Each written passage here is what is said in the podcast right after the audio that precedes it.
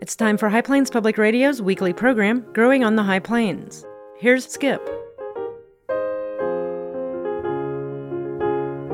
It's definitely time for tomatoes when we reach the middle of July in my middle of the country garden.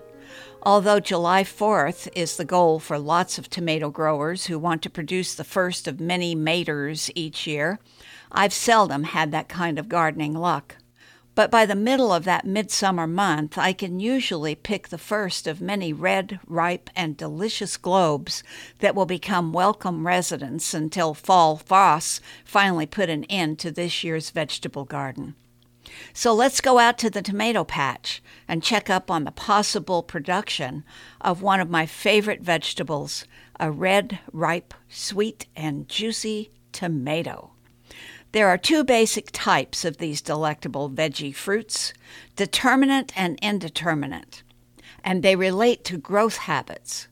Indeterminate tomatoes just keep going and growing throughout the season, producing vines that can take over most of your garden, if not overtaken themselves, by tomato diseases or freezing temperatures at the end of the season.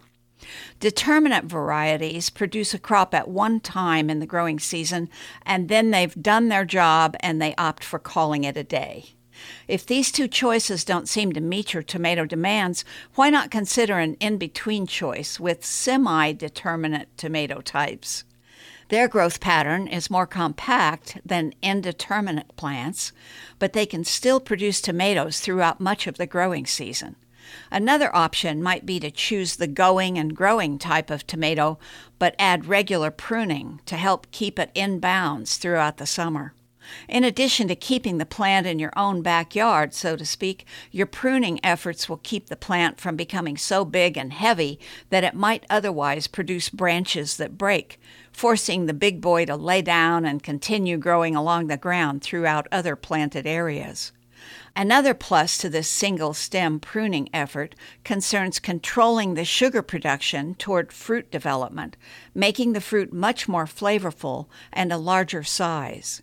If you choose this tomato production pathway, you'll need to remove sucker stems that grow between the dominant stems and leaves.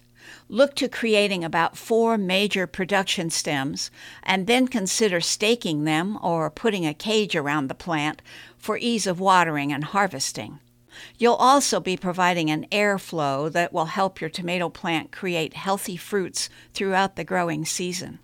One other thing to consider when growing delicious vine ripened tomatoes each gardening year concerns crop rotation. Be sure to avoid planting your summer's worth of tomatoes in the same place each year. Practice crop rotation throughout your garden, but especially in the placement of the tomato patch, in order to prevent soil borne diseases from infecting your vegetable harvest year after year. Some information used in writing this Growing on the High Plains story came from a column by Cynthia Domenghini in the Kansas Country Living magazine.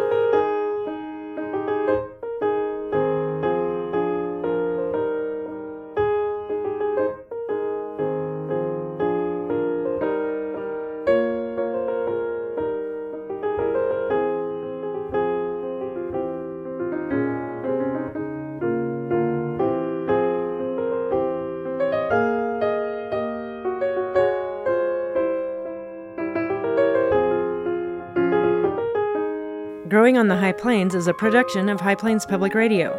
It's written and narrated by Skip Mancini and produced by the staff at HPPR. To listen to other Growing on the High Plains episodes, visit hppr.org.